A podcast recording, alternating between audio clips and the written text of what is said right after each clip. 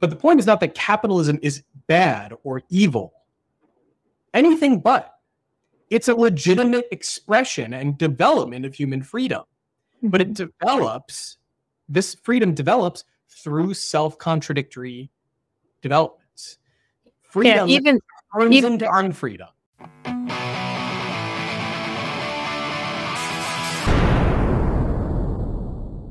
what exactly is libertarian communism? Because I I call myself a libertarian communist ma- mainly as a provocation.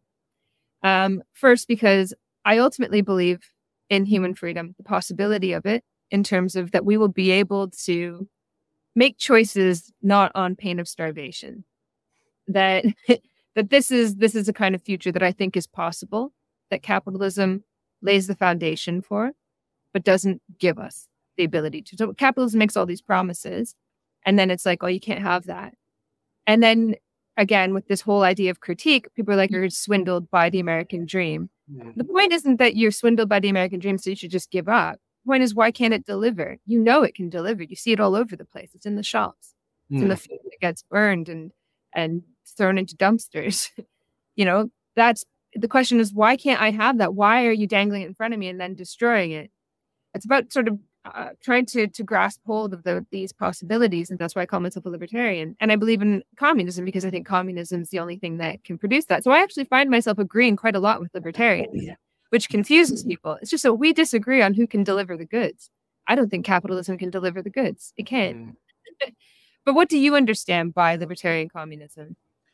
Yeah. Um, you know, it's not really a term I've used for myself, um, but I'm not opposed to it as long as I'm able to clarify what, what it might mean. Yeah, because I said it's a provocation also because it confuses people. Yeah. But also, communist to call yourself a communist, going back to the German ideology, means that you are linking to a movement of communism that is communism, and that doesn't exist. Mhm. Yeah, I'm So not. it, yeah, it can only be a provocation. It, it- no, sure, and I'm not. I'm not. Again, I'm not opposed to it. I think Ralph. I think Ralph Leonard um used the term in in a an essay or an article he wrote for Sublation. Egoism, The Basis for Communism by Ralph Leonard, May 18th, 2023. Many leftists have an allergy to anything that reeks of individualism. Talk of the individual and his sovereignty for them is the domain of acolytes of Ayn Rand and the ideologues of neoliberalism, while good leftists religiously revere the common good, social welfare, and the collective. In quotidian discourse, it is simply assumed that capitalism equals individualism, while communism equals collectivism. I think it's about time these prejudices were revisited. It mustn't be forgotten that the original critique of individualism came from the conservative reaction to the French Revolution. The first use of the term individualism was arguably by Joseph de Maistre as a term of abuse. He and others, such as Edmund Burke, charged individualism and the Enlightenment philosophy it undergirded with weakening the foundations of the social order and dissolving traditional bonds based on religion, rank, and custom in favor of an atomizing and leveling doctrine of individual natural rights, which freed each individual to focus on his egoistic desires over his duty to the community. For many socialists, capitalist society is to be condemned not just for its exploitation of the working class by the bourgeoisie, but for the individualistic character of social relationships it produces, whether it's the rational pursuit of self interest or the reinforcement of competitive, acquisitive, and possessive attitudes. There is, of course, some convergence with the conservative critique of individualism, but most socialists don't seek to revive traditional civilization, but to create a future utopia, from common imagination, in which cooperative, socially minded, non acquisitive individuals share in the common task of producing and distributing goods to meet social needs at a more equitable level. Even Marx, according to a ubiquitous stereotype promulgated by critics and epigones alike, was just another socialist thinker who emphasized the social over the individual. Yet this opposition between the individual and the social would have made no sense to Marx. Marx was one of the great philosophers of freedom precisely because he understood the intrinsic relationship between individual and social freedom. The freedom of the individual, the freedom to realize his almost boundless potential, is the standard against which a society ought to be judged. As much as anything else, Marx's critique of capitalism was motivated by the fact that capitalist society had failed the individual. He could not truly flourish so long as he labored under the dictatorship of capital. It's an elementary point. If the individual isn't free, then society is in no sense free too. Calling oneself a libertarian communist, an individualist communist, or an egoist communist to most is an oxymoron, but I like to claim those labels for myself because they upend the stale stereotype of the deluded, selfless, do gooder communist. In other words, I am a communist because I am an individualist. To go further, I am a communist because I am a greedy motherfucker. I don't aspire to own the means of production just to better my quality of life. I want to own the means because I want to be the owner. I want to own of the entire wealth and culture of society. I want the world to be my property. I want it all. I don't want my life determined by my class position, or my race, or what piece of territory I was born on. To give individuals the power and freedom to shape their fate and to become the co owners of society, class must be transcended. Class must be transcended altogether. Egoism is the basis for communism. Indeed, it's the only rational basis for communism. What will drive the working class to struggle for communism isn't some vapid, vague belief in justice or maudlin sentimentality, but the desire for their own self enjoyment and self actualization. Communism will be brought about through the selfishness, greed, and lust for wealth that capitalism is unable to satiate. When Oswald Spengler condemned Marxism as the capitalism of the lower classes, he was more right than he knew. Moreover, communism seeks to create a world where people really relate to each other as unique individuals without the mediation of a state, or as avatars of race, nation, ethnicity, tribe, culture, or any other spook you can conjure. The tragedy of history is that for so long the freedom of some depended on the enslavement and exploitation of the rest. What is unprecedented about the modern epoch is the concrete potential for universal freedom, an Athens without slaves or masters. When we speak of collective freedom or the freedom of society, we speak of the freedom of each individual that constitutes society, because we recognize that society would be nothing without the creative powers of the individuals who compose it. Communism would entail a sociality that doesn't obliterate the individualism of bourgeois society, but build upon it and enrich it. Truly sovereign, unique selves can only flourish under communism. Communism is the apotheosis of individualism. The great thing about communism, as Oscar Wilde pointed out, is that the individual will be liberated from the sordid necessity of living for others. I want to go more in depth into the notion of libertarian communism not just in this conversation but just generally throughout these these podcasts and throughout my kind of communications. First of all because every now and then i come across a libertarian communism i guess. But also because you know if you look around for videos you can see that there there are all these videos on libertarian socialism. And there are uh, lots of waffle about libertarian socialism. And it's like oh well why do you want what's libertarian socialism? Oh, we'll be more democratic and and we'll live together better. We'll have this and we'll have that. And it's always this sort of like dreaming up of another world because as though you've got an option. You know, this world as it is, forever and ever, or you can have this one, which I think would be better. Mm. It's not how it works. Yeah. It's this it's a process of becoming. And the point is to understand what is becoming. because it could we could be in the pro you know, we are you know, capitalism is becoming something else. And that something else could be horrific. And that something else could be, we could bring to fruition the pro it's it's it's sort of latent promises of you know socialized production. That's happening under capitalism. Capitalism socializes production.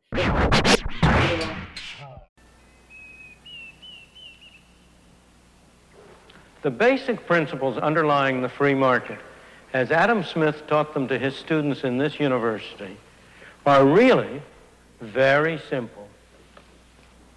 Look at this lead pencil. There's not a single person in the world who could make this pencil. Remarkable statement? Not at all. The wood from which it's made, for all I know, comes from a tree that was cut down in the state of Washington. To cut down that tree, it took a saw. To make the saw, it took steel.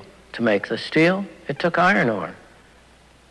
This black center, we call it lead, but it's really graphite, compressed graphite. I'm not sure where it comes from, but I think it comes from some mines in South America. This red top up here, the eraser, bit of rubber, probably comes from Malaya, where the rubber tree isn't even native. It was imported from South America by some businessmen with the help of the British government. This brass ferrule, I haven't the slightest idea where it came from, or the yellow paint, or the paint that made the black lines, or the glue that holds it together. Literally thousands of people cooperated to make this pencil. People who don't speak the same language, who practice different religions, who might hate one another if they ever met. When you go down to the store and buy this pencil, you are in effect trading a few minutes of your time for a few seconds of the time of all those thousands of people. What brought them together and induced them to cooperate to make this pencil? There was no commissar sending out offices from sending out orders from some central office. It was the magic of the price system, the impersonal operation of prices that brought them together and got them to cooperate to make this pencil so that you could have it for a trifling sum. That is why the operation of the free market is so essential, not only to promote productive efficiency, but even more to foster harmony and peace among the peoples of the world.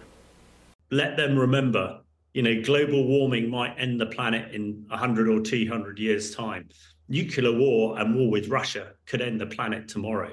Iran now issuing a threat against the U.S., saying that it will, quote, decisively respond to any American attack on the Islamic Republic. It's already a precarious situation in the Middle East. Nobody needs to be told that again. Uh, but this is a significant escalation. Donald Trump, meanwhile, says we're on the brink of World War III. Um, but there's this idea of like um, that we have these options.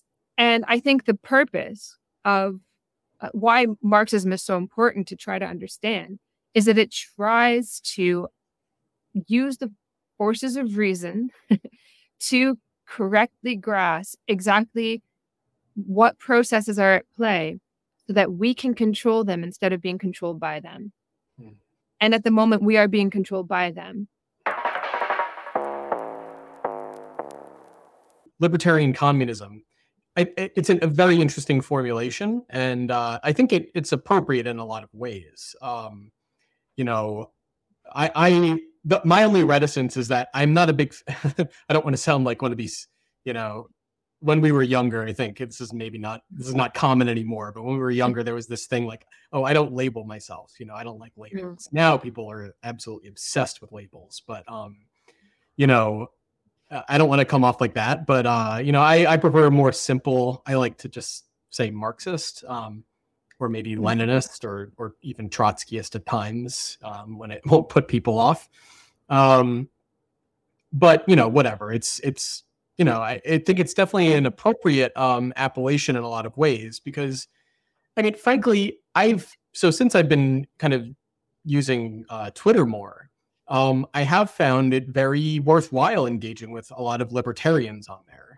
I, I find it uh, salutary engaging with libertarians because there is this very, very deeply ingrained kind of default statism in the minds of most people, not just leftists, but leftists in, as well, that people just can't think about things in any other way than by taking the existence of this kind of authoritarian bureaucratic state, the capitalist state, for granted, the Bonapartist state, if you will, for granted. Um, it's just, it's it's not even like is it good or bad? It's just part of reality. Like there's not even any way of contesting it.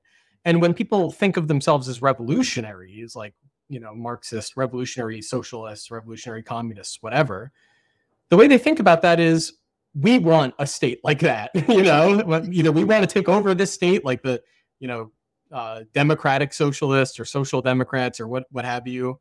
Like they want to take over this state, or I mean, the better ones they want to take it over. The a lot of them don't even want that. They just want the Democrats to do what what they say, or at least do a little bit more of what they say, mm-hmm. which is just pathetic. Um, sorry, but it's pathetic. Um, and then you have like the more hardcore, you know, um, revolutionary Marxists or socialists or what have you, uh, who want their own state, you know, to impose what they want. on Yeah. society, which is not at all, at all, not at all what Marxism is about.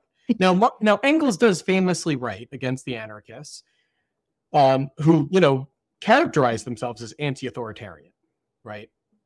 Um, he famously says against them in a piece called "On Authority" that you know these gentlemen are deluding themselves because a revolution is the most authoritarian thing imaginable. It's literally imposing upon others with uh, you know with with um, gunpowder and cannons. You know, you know it's literally it's it is literally authoritarian in that sense. Of course, it's but it's not it's not authoritarian in the sense of like embracing that. The fact of the matter is you have to meet force with force. I mean, look at what we're fighting here. Like if you want to overthrow these monstrous machines of repression that are called states, these bureaucratic, you know, um, machines, and their and their repressive forces, uh, you know, the repressive forces they command. How are you going to do that without having the ability to meet their force with a comparable force? You can't. It's absurd.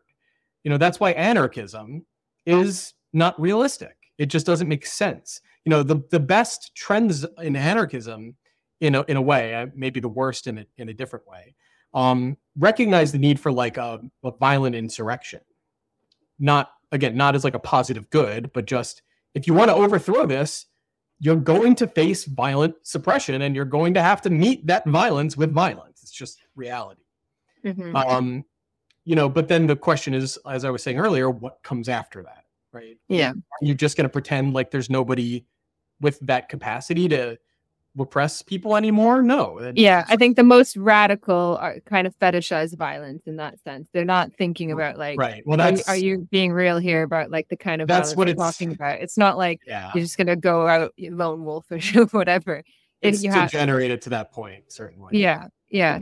Um, Um, but the the the this you know capitalism itself organizes the working class into into armies, right? Right.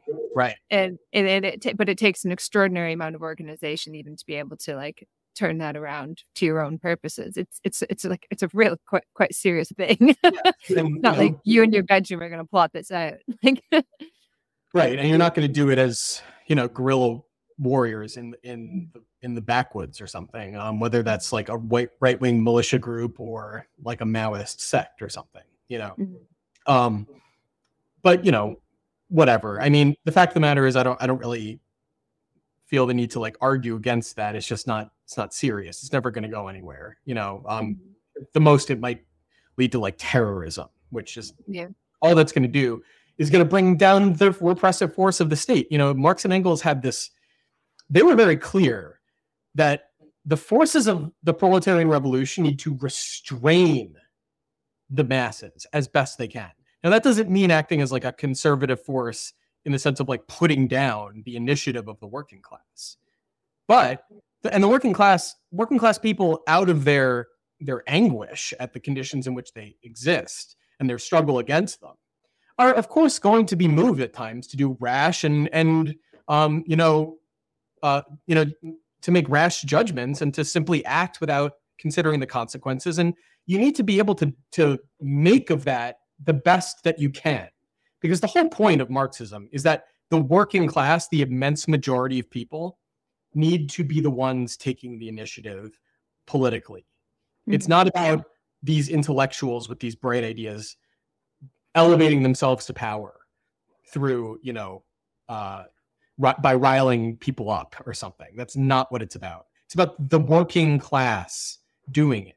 The point being that marx and engels did not think insurrection in that sense will get you anywhere. And all it's going to do all things like riots or uh you know what have you like uh, terrorism these sorts of things all that's going to do is bring down the state against you and it's going to give them an excuse to destroy the movement as you know, do whatever they can to repress the movement. It's going to give them it's not just going to give them an excuse in the sense that like they need an excuse. It's going to give them an, them an excuse in the sense that you're going to turn most of the people in society against you. Mhm. and those people will when they see the state coming after you they'll say well they kind of were asking for it you know? That's what's going to happen. So why would you bring that on yourselves? That's absurd. What we need to do is get to the point where our army is so overwhelmingly large that there's no chance of repressing it. That's the goal. So that that and you know this is I mean basically Marx and Engels said these people that want to like start riots or engage in terrorism even if they're not police agents, you know, agent provocateurs, they might as well be. And there yeah. were, of course, lots of agent provocateurs and, and other police spies in, in the movement back in those days. One of the sort of trends that I have noticed uh, as well, and just like to the extent that there is a left, but that's sort of like online left, is this anti-liberalism, the sort of like mm-hmm. anti-liberalism. Mm-hmm. And and what they don't realize, I, I always think people need to read more about the young Hegelians because if you read more about the young Hegelians, you can really get at the essence of what Marx, you know, that this is the sort of like the seeds that eventually that he grew out of, right? Which was like a, powerfully liberal, powerfully liberal in the sense of enlightenment liberal force. They even called themselves uh, encyclopedists. You know, they saw themselves as carrying the torch of the French Revolution. Um, and so um, I, I find the kind of trend of anti liberalism very concerning. And I think it often goes hand in hand with a kind of statism because when I talk about neoliberalism, people get really confused. And what I, I think a better name for it would be post liberalism, in the sense that it is the destruction of the liberal project. It signifies its end. That the it is a complete and total evacuation of the belief in the Enlightenment subject that was one that was once being slowly democratized. Obviously, the Enlightenment subject was just like, you know, in you know, white man or whatever. But over time, more and more people wanted in. Yeah. I too am a man. I too am a man. I deserve that um the to stand on the sort of pedestal of humanity. Right. And now it's like, no fuck, nobody's that.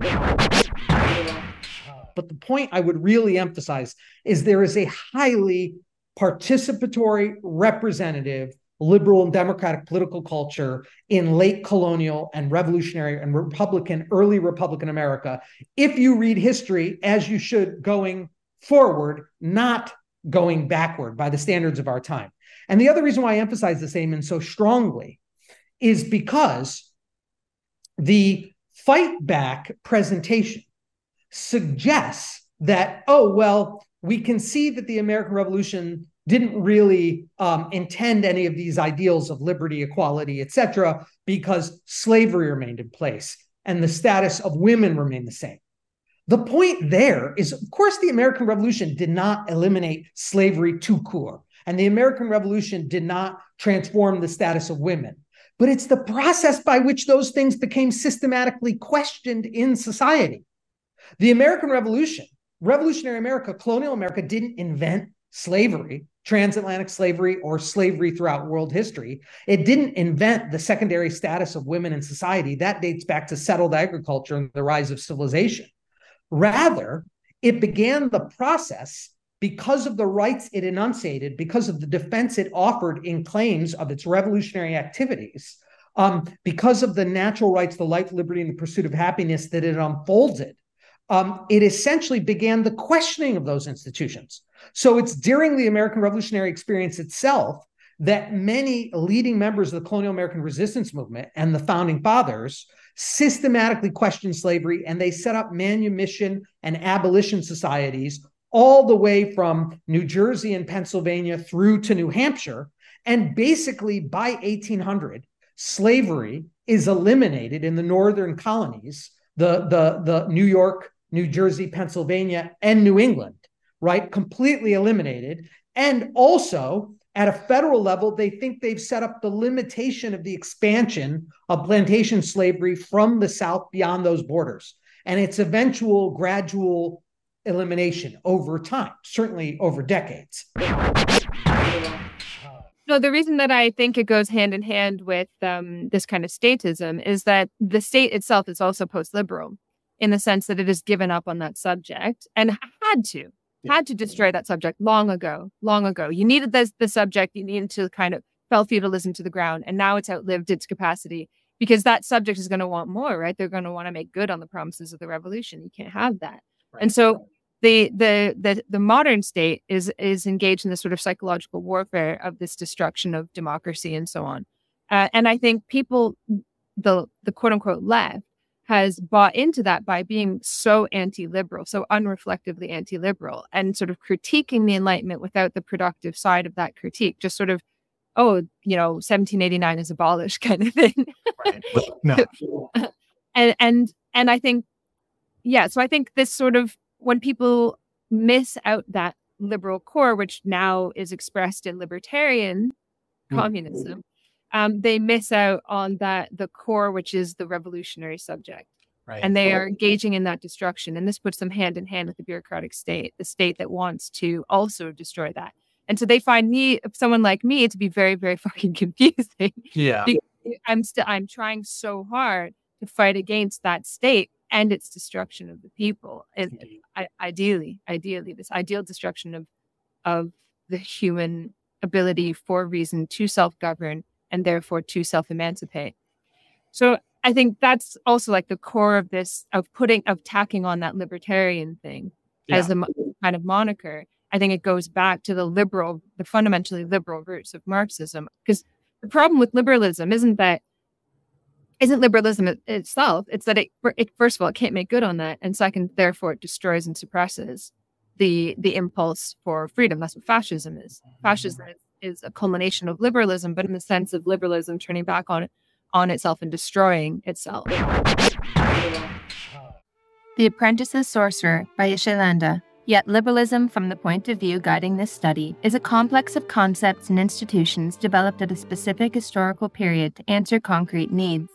And hence, we should allow for the possibility of changes in liberalism if changing circumstances and altered needs are to be met and fulfilled. I contend that fascism became feasible because of the profound difficulties of liberalism in its classical form to cope with the challenge represented by that many sided phenomenon to which we now refer as mass society. Liberalism, like the sorcerer's apprentice in the famous poem Story, called into existence forces immensely useful at first, but which it subsequently could not control. Those unruly and uncannily multiplying mops, the modern workers, which refused to accept their role as mere tools in the production process and were gaining lives and wills of their own. So the liberal apprentice conjures a sorcerer too, in order to re establish order, retransform the animated brooms into plain wood. Fascism, in spite of words and gestures, came not really to do battle with liberalism, but primarily as an ally, albeit a bullying, patronizing one, offering much needed succor, and it offered its services at a price.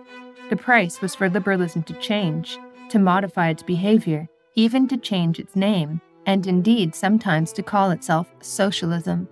While liberalism, for its part in some exemplary cases, thought the price worth paying, thought the transformation worth going through, not least because fascism signified a project of supposed restoring to health and restructuring, to use a trendy term, with which liberalism itself had a lot to do in devising and developing.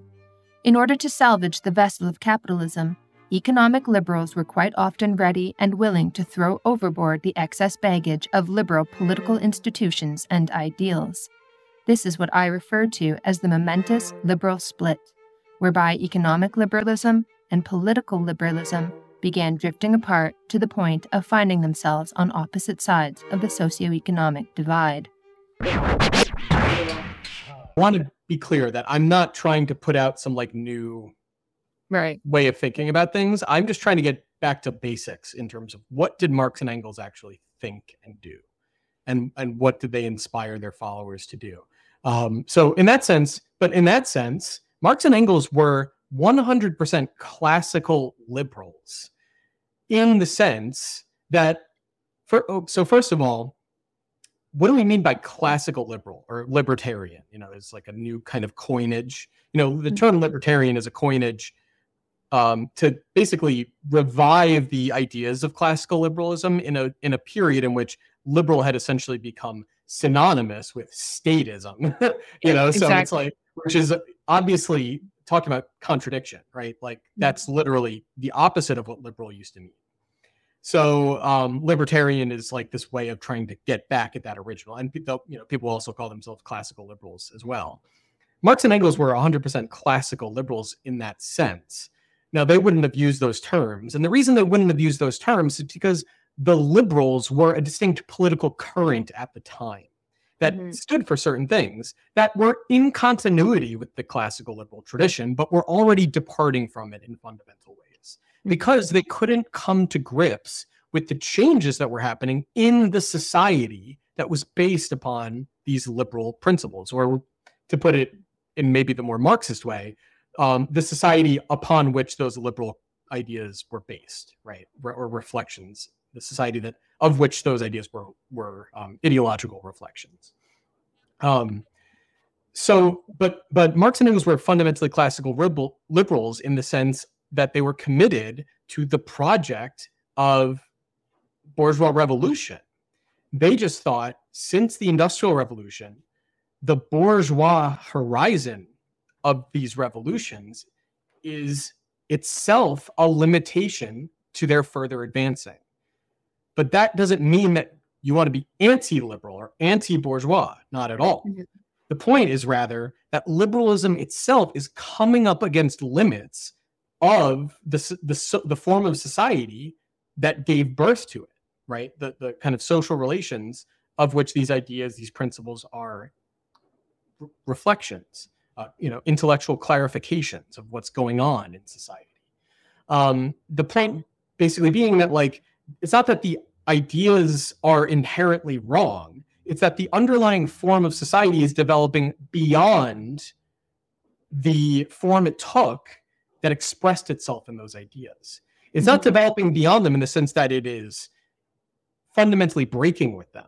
Uh, it is in a way, but it, in another way, it's not. It's fulfilling them, right? It's both fulfilling these ideas and negating them. It's both overcoming these ideas and completing them. That's that's sort of the idea is that like there was an end goal that was already in a way implicitly there in the original bourgeois revolutions, but they, the people involved in it, they couldn't have possibly understood that at the time. They had a limited horizon, and that's not any fault of theirs. I think there's a a, a, a quote by I think it's Goethe. It might be an apocryphal quote, but I, I like it. Um, which is uh, a man's um, faults are the a man's faults are like a man's faults are the limitations of his time, but his virtues are his own. Right. So you know, you can fault, you know, um, you can fault, uh, you know, say Thomas Jefferson for owning slaves. But it's not like he decided I want to own slaves and like enslaved people. Slavery was a fundamental part of society at the time, and he was against it. But you can't just will it away. You know that that, that could you know I mean I don't want to get into that. That's a whole other discussion. But the point basically the significance of someone like Jefferson is not that he owned slaves. There were lots of slave owners. There are slave owners throughout human history. I mean, human history is the history of slavery. Mm-hmm. And getting back to the, the libertarian point, here's a libertarian quote from Marx for you. The existence of the sway of the state, the existence of the state is inseparable from the existence of slavery. That's mm-hmm. Marx. Marx is not a statist. Marx is a revolutionary. He's trying to overthrow the state and end slavery. That's his goal. Okay. And if you don't understand that, you don't understand. Visit patreon.com slash Ashley A. Frawley for part two.